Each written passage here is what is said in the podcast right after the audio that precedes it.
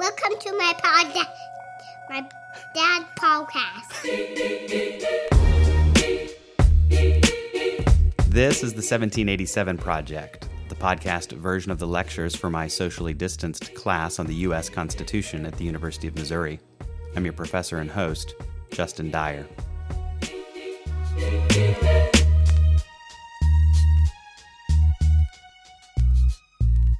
To do something a bit different today, I talked recently with Professor Phillip Munoz from the University of Notre Dame. He's one of the nation's leading experts on the First Amendment's free exercise clause. And so we talked about that clause, about how the founders originally understood what they were doing with that clause, and about some of the modern interpretations of the free exercise clause at the Supreme Court, and about some of the challenges that we face with respect to religious liberty and modern government. Phillip, you have done some really interesting work on the U.S. founding and American political thought, and particularly religious liberty, how we understand the First Amendment and how we understand the Free Exercise Clause. So let me take you back. What I want to do is talk a little bit about the founding and then think about some of the more recent cases like Sherbert versus Verner and then Oregon versus Smith. But let's go back to the founding if you were to describe the founders' view of religious liberty and what they were doing by protecting the free exercise of religion in the First Amendment, how would you describe that? Yeah, well, uh, thanks for having me, and uh, hello to your class. Uh, I mean, that's a big question. Um, I'd say the essence of the founding, and maybe this is sort of the essence of the modern political project or liberalism, as people call it, is um, the idea that we're going to limit government that there are some things government uh, shouldn't do, can't legitimately do. Um, uh, and the, the, the main limit, or one of the principal limits, is uh, government has no authority over certain aspects of our spiritual or religious lives. Right. So it's no business of the government uh, whether you worship or not. So government can't punish you for worshiping in a certain way. It can't punish you for not worshiping uh, in a certain way just because we don't give government authority uh, over our religious exercises. Uh, so that that's sort of the, the very core element of um, religious liberty. That's why uh, we call religious liberty an unalienable right. We don't give up our authority over our religious exercises. Uh, we don't give authority over to the government, that is, and therefore uh, the government lacks power or jurisdiction over a certain element of our um, private lives. So, is there a particular vision here for the founders of their generation about what religion actually is? It's one of those questions. The Supreme Court struggles with defining religion. Our religious studies department, if we went over and asked them what they study, they probably would all give different answers to that. Is there a view of, you know, what is that liberty that's protected? What is religion? What does it mean to yeah, exercising your religion? I mean, it's kind of, it's kind of like what the Supreme Court said about pornography. You know, we know when we see it. Um, uh, Madison in the his uh, memorial and remonstrance says uh, basically religion is the obligations we owe to our Creator. Um, yeah, I mean that's maybe in a sense uh, the essence of it, though that's too too broad. It's obligations of a certain sort. Um, those obligations that are uh, both d- divinely inspired and um, go beyond what we could call the natural law the realm, the legitimate realm of political authority involves the natural law, what goes, what's beyond uh, sort of our super rational commitments um, are the essence of uh, the founders' understanding of religion. Divinely and, inspired, super rational commitments. Yeah. And so the the natural law here would be something like our moral obligations, our obligations to other people, how we. Yeah. So t- take the take, take the second table of the Decalogue, right? You know, thou shalt not kill uh, well, that's clearly a, a, a, religious command. You um, find it in the um, Hebrew scriptures, but it's also uh, an under. Look, we know that murder is wrong uh, without appeal to revelation. So that's an over an example of an overlapping. It's both a religious precept and a moral precept available to reason, right? We know that we shouldn't kill both by by scripture or revelation, and also by just our reasoning about our human equality and innocence. It's wrong to take innocent life. But there are certain precepts that uh, I'm Catholic, so the Catholic teaching is that one should go to mass every Sunday and confession, you know, at least once a year. Well, those, the, let me just take confession, the sacrament of reconciliation. Uh, how often and what ways one uh, uh, professes and receives forgiveness of one's sins, those are matters of um, not simply accessible to the natural law, but known through uh, divine revelation and, and the Catholic uh, understanding through church teaching and tradition. Um, and those are the matters. So beyond the, the natural law uh, that we know through uh, both scripture and tradition, uh, those matters the state is to keep its hands off of.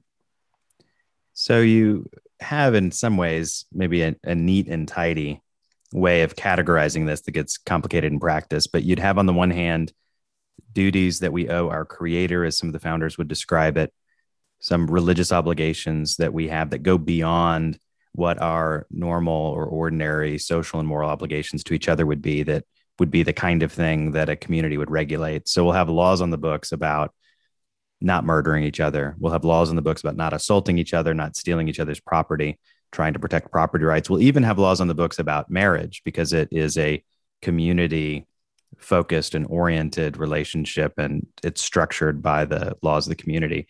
But then we have other things like going to mass, engaging in the sacraments. Oh, uh, here's a perfect example: uh, baptism. Baptism, be, right? Um, look, uh, uh, marriage is of interest to the political community because marriages um, uh, tend to produce children, and the welfare of children is an obvious state interest, mm-hmm. um, both in terms of assigning responsibilities and paternity, but also children can't uh, take care of themselves. So the, the state has an interest in taking caring, uh, making sure children are provided for and educated. And so the the the state interest of marriage is a sacrament, at least in the uh, Catholic tradition, uh, but it's also uh, uh, we have civil marriage, right? Uh, you know, we you get a marriage license, and because the state, um, if you're going to be married, it's likely or chance you'll have children, and the state needs to assign um, paternity um, especially for the father, right? Uh, inheritance law, right? If both parents unfortunately die and there's no will, well, then the children. So there's all sorts of legitimate state interests in in marriage. Uh, but baptism, you know, when you when should a child be baptized? What's the proper form of baptism? Uh, we we say the state can't issue baptism baptism licenses. You don't go down to city hall uh, because you want to do a baptism or you want your child to be uh, uh, baptized eh, because that's no business of the state. And I brought up marriage partly because it gets into this challenge of how we structure our laws for the community and what we do about the free exercise of religion and what we do in the instance in which somebody claims that they are following their religion and in the course of following their religion violate one of the laws that we've developed for the community. And how does that play in with the first amendment? So let me take you i had mentioned sherbert versus vernon oregon versus smith but before that take you to the 19th century cases about polygamy in the territories as just a setup for this and how the court approaches it. But you have an american religious community the church of jesus christ of latter day saints that sanctions polygamy for its male members and people then who are married to multiple women who claim that they're doing that in the course of following their religious duties that they're actually commanded to do that and sanctioned by the church that they're members of. And the laws of the states and the laws of the united states and the federal territory says you can't do that. That's a crime. And then you have these couple of supreme court cases that come up where they assert this liberty interest or liberty right to be exempt from the law. And I wonder if you could just talk us through that a little bit because there are a couple things going on. On the one hand, you might have a claim that the law itself is just it's an unconstitutional law, we have to throw it out. But then you have this other claim that I think people are actually making, which is the law's fine, you can ban polygamy, you just have to grant an exemption for people who practice polygamy for religious reasons. And it gets into this tension that we have between the rule of law and religious liberty and how we might understand that. Yeah, yeah. The the, the case you referred to um, involving uh, uh, Mormons, as, as, they're colloquially knowing, uh, is from the 1870s. I think it's 1878 or 1879. and uh, it's called Reynolds versus, Reynolds versus United States. George Reynolds was um, the secretary of Brigham Young, same Brigham Young that started BYU, and he was asked by um, uh, church authorities to take a second wife. Uh, and so it wasn't really simply just a claim that uh, he was practicing, uh, in this case, a bigamous marriage, um, uh, according to his religious tenets. I mean, he was. I mean, that, there's no doubt. I mean, uh, Mormonism clearly is a religion under any constitutional definition, and he, this was a religious exercise in his self-understanding and in the church's understanding. but it was against federal law. Utah at the time was a uh, federal territory and the, thus governed by federal law. And federal law at the time made bigamy and polygamy uh, illegal. Uh, Abraham Lincoln, in one of his speeches, talks about the twin barbarisms of polygamy and slavery. Um, so uh, Reynolds is convicted uh, for practicing bigamy, uh, sentenced to two years hard labor and a $500 fine. And then he appeals his conviction, um, saying, This is an exercise of my religion. First Amendment protects the free exercise of religion. Uh, this law can't be applied to me. So he didn't say the law was simply unconstitutional. It was unconstitutional as applied to him. That is a, a uh, someone who's practicing uh, polygamy or bigamy for religious reasons. Uh, and the court simply said no. Uh, the First Amendment does not grant exemptions to the law. And um, I mean, the, the court's rationale was lacking in one sense. The court really didn't really set forth, well, what does the free exercise clause of the First Amendment protect? Uh, they just said it, it doesn't provide religious believers exemptions from otherwise valid valid laws. And that changes a bit in the 20th century. And the paradigmatic case, and the students have read this, we've talked about is Sherbert versus Verner in 1963. And that case has some nuance to it. I'm always struck when I go back to read these cases. There's kind of a way that we tell the story, and there's some nuance in the case itself. But the way that we often tell the story is this woman, Adele Sherbert, works at a textile mill and she can't work on Saturdays or doesn't work on Saturdays because she's a Seventh day Adventist and she observes Sabbath on Saturdays. And she's fired from her job for not being able to work. She applies for unemployment benefits. The state of South Carolina then denies her claim for unemployment benefits. And she says that she should have gotten those unemployment benefits, that she should be exempt from the rule that you have to be available for work in order to get the benefits because she's just not available on Saturdays. And then the way that we remember it is uh, that this is, it stands for the idea of exemptions for religious liberty from these generally applicable laws. Is that your understanding of the case? Is there more going on there than that? And um, and as a kind of second part of that question, how do scholars understand Sherbert and the founding?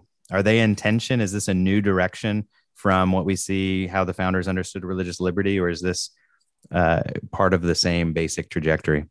Yeah, yeah. Uh, well, there's uh, at least two questions there. Um, uh, in your, your, basic summary is, yeah, I think that's basically right. I mean, there the case is uh, more complicated for any number of reasons, but the essence of it is in Sherbert, the Supreme Court for the first time uh, uh, says the free exercise clause does grant a constitutional right to exemptions um, for, for religious believers uh, when their religious beliefs or practices are burdened. Um, it's not quite that simple, but it's it's that's the essence of it. Um, the Supreme Court doesn't exactly overturn Reynolds. They don't really talk about Reynolds, but effectively they give a new construction or new approach to what free exercise um, means. Um, the, the decision was not really um, concerned with the founding. There's no real discussion of the founders or the founders' understanding at all. Uh, Justice Brennan uh, writes the majority opinion, uh, the great liberal justice of the second half of the 20th century. Um, it's actually very helpful, I think, to uh, maybe talk about Brennan's approach to the Constitution. Right, Brennan is known as one of the leading authors of what's known as living constitutionalism. Uh, that, um, to oversimplify, you know, the Constitution must be uh, uh, updated to, to, to be alive, to be kept up with the times. And um, he, he presents this in a speech, I think it's 1989 or 1988, or in the 80s sometimes at Georgetown University. And he says, look, um, the world of the founding is long gone. And modern government does so many more things now. And we have to adapt the founders' principles to our times, including the modern administrative state. And I think he has actually has religious liberty in mind. He says, look, he doesn't quite say this, but this is his reasoning. There was no unemployment compensation in the 18th century or 19th century. This is not something the government does, but it does do it now. And take the perspective of Adele Sherbert. She was fired for her job because she won't work on Saturdays. Okay, well, you can say the employer at the time had a right to do that. So she files for unemployment compensation, a benefit from the state, and she's denied. From Justice Brennan's point of view, Adele Sherbert is denied an otherwise available benefit because of her religious practices.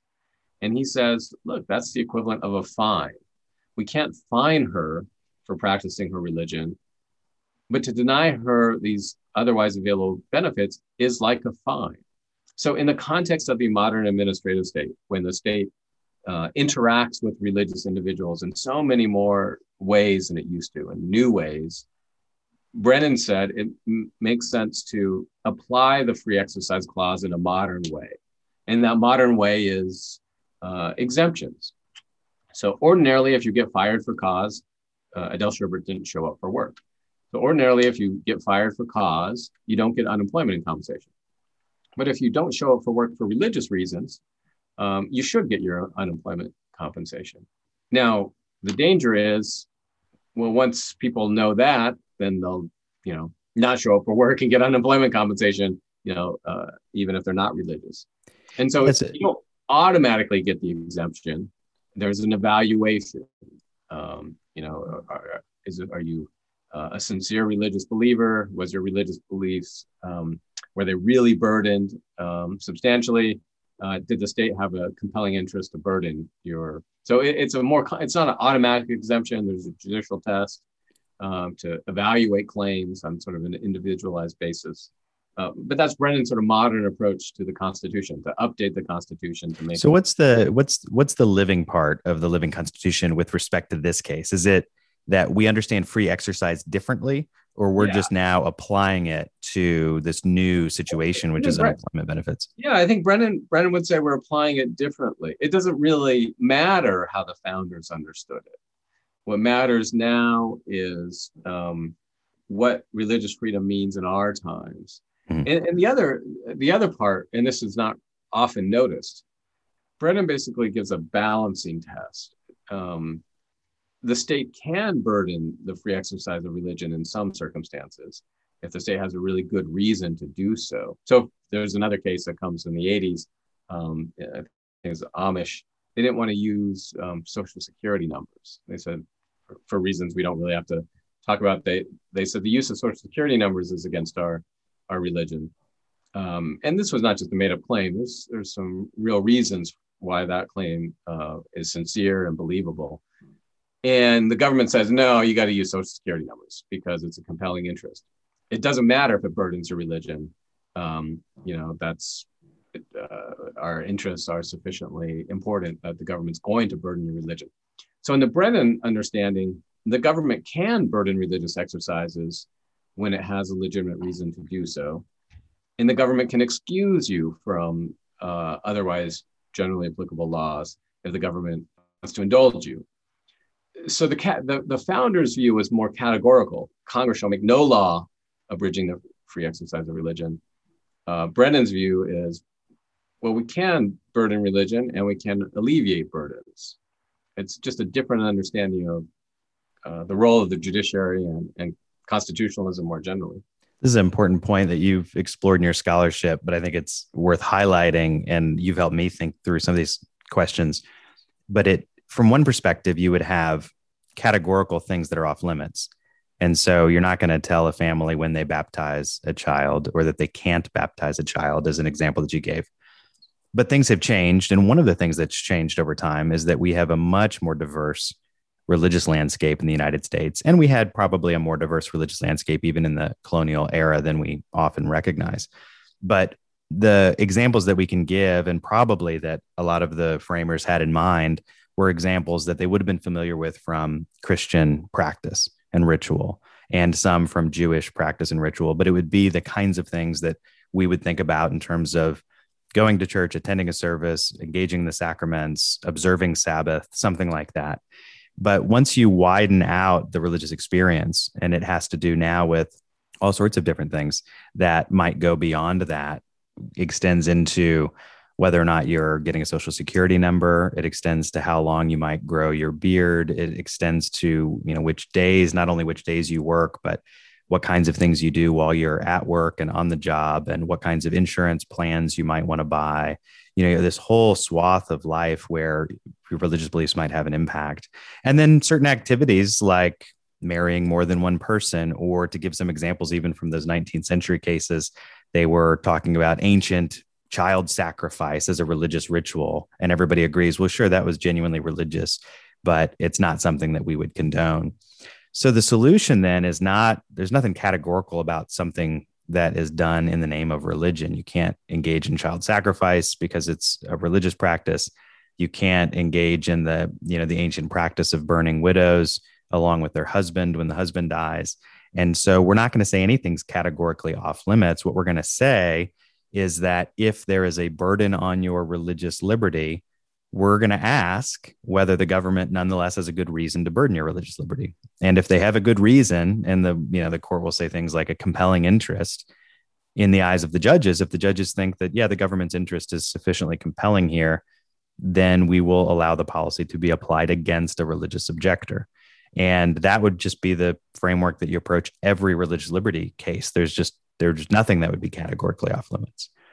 I think so, that, I think that's that's right. Basically, I mean, the, the, the court has said is and still in place that you can't target religious beliefs as such, mm-hmm. um, and that's a 1993 case. The court m- makes that um, pretty clear.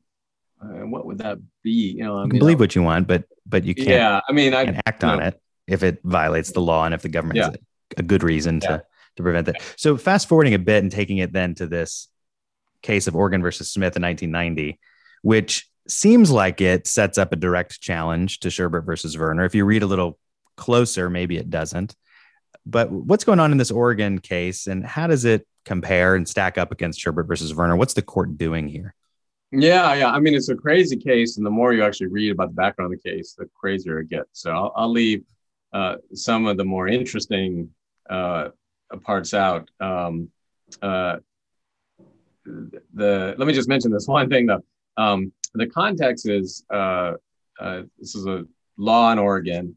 Um, uh, Oregon makes peyote use illegal. Peyote is a hallucinogenic um, controlled substance. It's usually not abused. Um, uh, I'm told it's it's not uh, pleasant, usually a pleasant experience. But this Native American church um, uses it uh, peyote as in, in one of their uh, religious uh, rituals. So these two guys, um, Alfred Smith and Galen Black, uh, go out and they participate in this peyote ritual. Um, then they go back to work. They're given a drug test at work. They fail the drug test, and they're terminated um, from their place of employment. Uh, it turns out that these guys, uh, this is one of these things you can't really make up. Um, these guys are drug counselors for the state of Oregon. I think they work for the state or they work for some company. But anyways, they're drug counselors, so they get fired because they test positive for drugs. They file for unemployment insurance, and the state denies them un- unemployment insurance. And then they sue. They say, "Look, Mrs. Sherbert got her unemployment insurance. She got filed. Uh, she got it. She won because she was practicing a religion. Can't deny unemployment insurance for people practicing their religion or terminated from their jobs. Exact same situation. And uh, the state of Oregon is pretty insistent on denying these guys unemployment insurance, and it gets up to the Supreme Court a couple times. Now, what's going on in the background, and this is not essential for our purposes, it just makes the case interesting. Uh, the Attorney General of the state of Oregon is um, adamant that he's not going to give these guys an exemption. It's because he has a burgeoning religious cult in the middle of his state at the time a guy named the Bhagwan Rajneesh. And uh, this guy set up camp in the, I think he was from India, set up camp in the middle of Oregon. Um, and I don't know, it's one of these things in the 80s. There's got this big cult following. And the attorney general is um, nervous about this cult and their activities. And he doesn't like the idea that this cult could get exemptions from laws. A, a, law professor named Garrett Epps has written very interestingly about this if you want to read into the background. Anyways, gets up to the Supreme Court, and the Supreme Court, in uh, I, I, think a surprising decision, this is in 1990, basically overturns the Sherbert approach. Um, uh, it's more complicated, as you say, but but basically they say no, the First Amendment doesn't give exemptions from generally applicable laws. These guys, uh, Alfred Smith and Galen Black, if they could be arrested for peyote use, um, they can be denied unemployment insurance, and they could be arrested. They weren't arrested, but they could be. Mm-hmm. Um, and so it's basically the no exemption approach. Goes back to the Reynolds case. Um, the First Amendment free exercise clause does not provide exemptions from generally applicable law, as long as those laws are actually generally applicable and uh, neutral towards religion. And I had mentioned the nuance, and you mentioned that too in this case. But when I was rereading it, I noticed in Scalia's majority opinion that he distinguishes between what's going on in Sherbert in this case because he says, well, this is a criminal matter, that there are, are no exemptions to generally applicable criminal laws. But in the case of, of Adele Sherbert, well, you have a kind of exemption built into the law because it, it allows the administrators to weigh whether they have good reasons for not being able or available to work and that kind of thing. So I was kind of curious, actually, if in Scalia's own mind or if the mind of the court, that they were not overturning Sherbert versus Verner, but they were just limiting its holding and reaffirming an older tradition. Yeah, no, I think uh, I don't really know what was going on. I mean, I think Scalia wanted to overturn Sherbert, but I think he probably didn't have quite the votes to do it. Mm-hmm. Um, it was a uh, the Smith decision is six three, and my guess, I, and I don't know this to be true, but my guess is that he didn't have six votes to overturn Sherbert, but he had six votes to sort of make this carve out for Sherbert. Mm-hmm. Um, I'm not sure who the O'Connor and I, I don't know who that that additional vote would have been. I just don't know. Trying to square Smith with Sherbert is probably the least persuasive thing uh, Antonin Scalia has ever written. Uh, and it might, this also is another guess. My guess is he wrote it in such an unpersuasive way because he didn't actually believe it. He's trying to point other people to why this actually yeah. makes no sense yeah. in the future yeah. when you read this yeah. case. No, I, I mean, I don't know, but I think, yeah. Uh, but for for our practice, you know, for practical purposes, um, he narrowed the exemption uh, so narrow, you know, it, uh, that it, you know, other than unemployment insurance cases, there's no exemption. Yeah. So, for the purposes of constitutional law, and this is really where we'll end. And then next week, as a class, we're going to talk about the Religious Freedom Restoration Act and uh, some of the movements at the state level to protect religious liberty through exemptions by statute rather than through the Constitution. But as far as constitutional law goes, after 1990, we are back to this basic place where if you have a generally applicable law, it's in the interest of the community. The court says, look, the government has a, a compelling interest here to pass this law. They're not really targeting your religion, it applies to everybody. If that's the case, and the law is applied against a religious objector, the answer just is too bad to the religious objector that it is the case that the rule of law demands that the that the rule applies to everyone equally and that there will be no religious exemptions to those generally applicable laws. Is that the state of play right now? Yeah uh, well basically i mean it, it's um, it's a little bit more than too bad. It's so um, there's a number of questions. First of all let, is the law actually neutral and generally applicable? Let's assume it is um, and then, okay, so there's some law in practice that burdens your religious exercise. Court asks, is the law neutral and neutral towards religion and generally applicable? Neutral towards religion means it doesn't target religion; it doesn't single out religion. If the law is neutral and generally applicable, then it is too bad. But the too bad is there's no um, constitutional remedy uh, for your situation. Therefore, your rem- there's two legislative remedies. Uh, the first legislative re- remedy would be um, the legislature creates an exemption. So uh, Congress has done this for military service, for example. If you're called conscientious objectors, if you have a religious or spiritual or moral reason uh, to, to not participate in con- combat, you can be exempted from the draft. So uh, to say that there's no constitutional right to an exemption doesn't mean that there's no exemptions. It just mm-hmm. means it's not done via the Supreme Court or the judicial branch through constitutional interpretation. That is, the legislature, whether state or federal, can grant exemptions on a case by case basis, meaning a category of law. The, the second uh, remedy legislatively is well, you can overturn these laws. Um, if uh, a law is unjust as applied to a certain category of people, um, maybe you shouldn't have that law. But that's for the people to decide, right? So one response to the uh, just to take a really controversial subject, you know, the uh, what's known as the HHS mandate. This is part of Obamacare, and there's this ongoing, still ongoing litigation. These nuns who don't want to have to buy contraception for their employees and um, the nuns, you know, for understandable reasons, these are Catholic nuns, say, look, uh, our church uh, teaches against artificial uh, birth control. Um, the Catholic teaching is that um, there are scientific, natural uh, methods of uh, spacing out pregnancies, but we don't believe in artificial contraception. the nuns say, and therefore we're not going to buy these products because we think they're are they're they're morally and religiously uh, evil. But the government says that you have to provide in your health insurance, you have to basically buy contraception for your employees.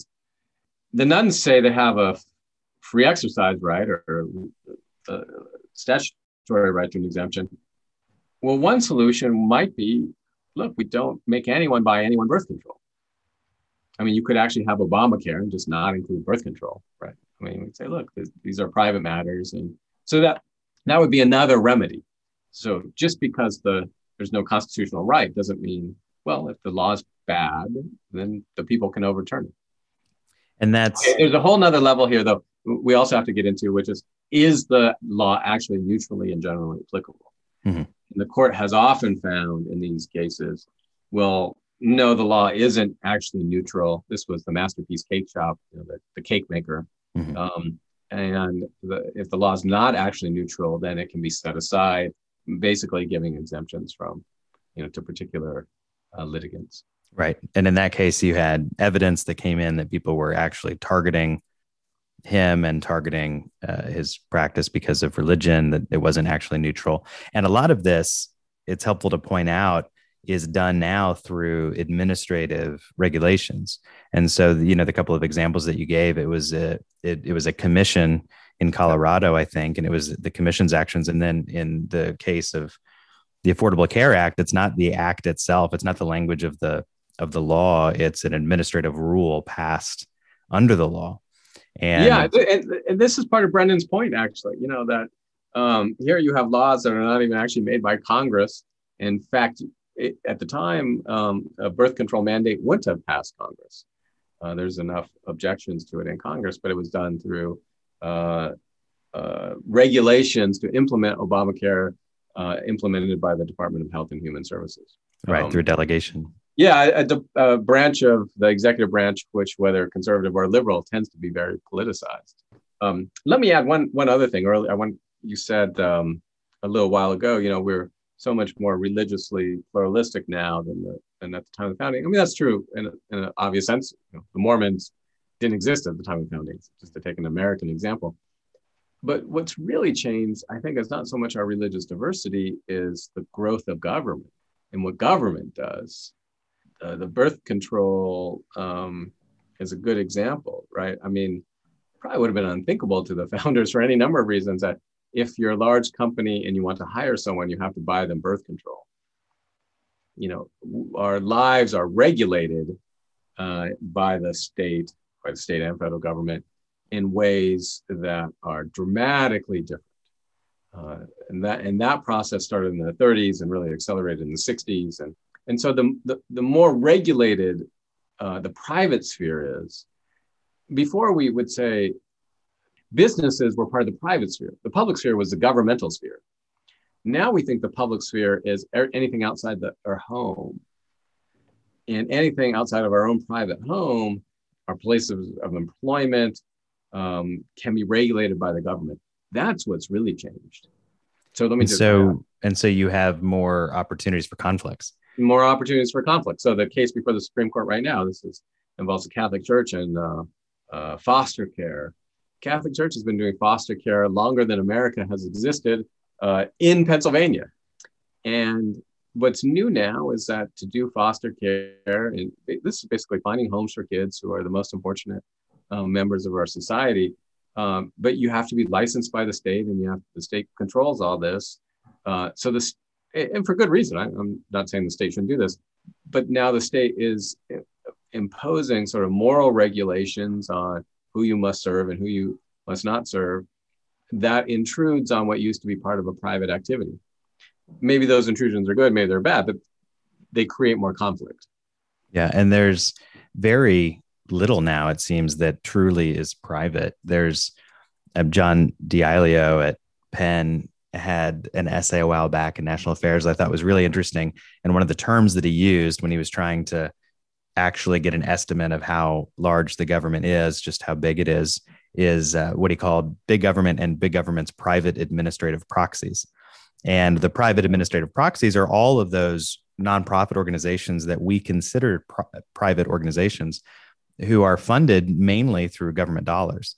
And if we're trying to really survey the landscape, even a lot of our social service organizations, our private organizations, our private universities, a lot of those are receiving federal dollars in one way or another and so are subject to federal regulations as right. it affects their business and and uh, what they do and so most of life is touched in some way and i guess this to bring it back to the the general challenge of religious liberty the the challenge then is if you have if you value religious liberty if you value religious freedom and if you value religious pluralism that people have a, a right to decide the way in which they'll carry out their religious duties and obligations. And you also have a very complex society in which regulation touches almost every sphere of life from the government. Then it seems, it doesn't have to be the case, but it seems like exemptions could be at least one way of tackling that. And then you get that that constitutional question: Does the First Amendment require it? Do judges do it? Is this a, a judicial function? If judges aren't going to do it, if they stand back from it, is it legislative? do we trust our legislators to do it? Could legislators be truly representative here? You know, you have the problem of it's precisely those kinds of minority religious organizations that are going to be burdened. Are they going to have the kind of clout to influence their legislators? What if it's an administrative agency? How do you influence what they're doing? And how insulated are the administrative agencies from actual politics, which is one of the designs of insulating them from politics? But if politics can't be the place in which you redress your grievances, where do you go? You know, so there's all yeah. sorts of really interesting questions here. I think. Yeah, no, these, from from these, cases. These, these are all very uh, good and challenging questions. I mean, the issue of religious liberty is a way to understand sort of modern administrative government in America more generally. I think it's worth keeping in mind that, well, two things. One, we've always had exemptions legislatively. Uh, the Quakers from the draft at the time of the fam- founding. Quakers are pacifists; they didn't want to fight. Um, and they were exempted by the first Congress. So there's always been a, a role um, for exemptions in the American constitutional tradition, especially for minority religions. The growth of government uh, makes these questions uh, more challenging. Uh, the liberal approach was to uh, increase exemptions, especially to protect minority religions, numerically minority religions the other dimension to the, the modern situation is the rise of the nones, N-O-N-E-S, that those without religion. When the Religious Freedom Restoration Act passed in 1993, it was almost unanimous. Everyone agreed with it. Uh, today, that would be a very partisan issue and it wouldn't pass. Um, yeah. Um, so that, in a way, you know, more than religious diversity, it's our moral diversity that's really changed. Um, Tocqueville talks about how whatever their differences, uh, uh, religious groups in America all teach the same morality. Well, religious groups don't teach the same morality, and we have a lot more people who are not religious now. Uh, so there's no more common um, American understanding of morality. I think in some ways that's fine. We could, you know, we could survive as a nation with lots of moral differences, but it's harder when the government controls so much of our lives because then those moral differences uh, become politicized. And that is a, a good place to end, I think, in this conversation. We're turning next week to think about the constitutional politics as we move from the Supreme Court in these cases in the 20th century to constitutional politics at the legislative level. Once you transfer it to statutory politics and then to administrative politics in terms of how these rules get promulgated. And so we'll look at several cases that are more recent and get into the challenges that you just laid out for us. It's our increasing diversity with respect to religion, but also increasing diversity with respect to how we understand justice. So thank you for taking time to talk to us about some of these issues today. My pleasure.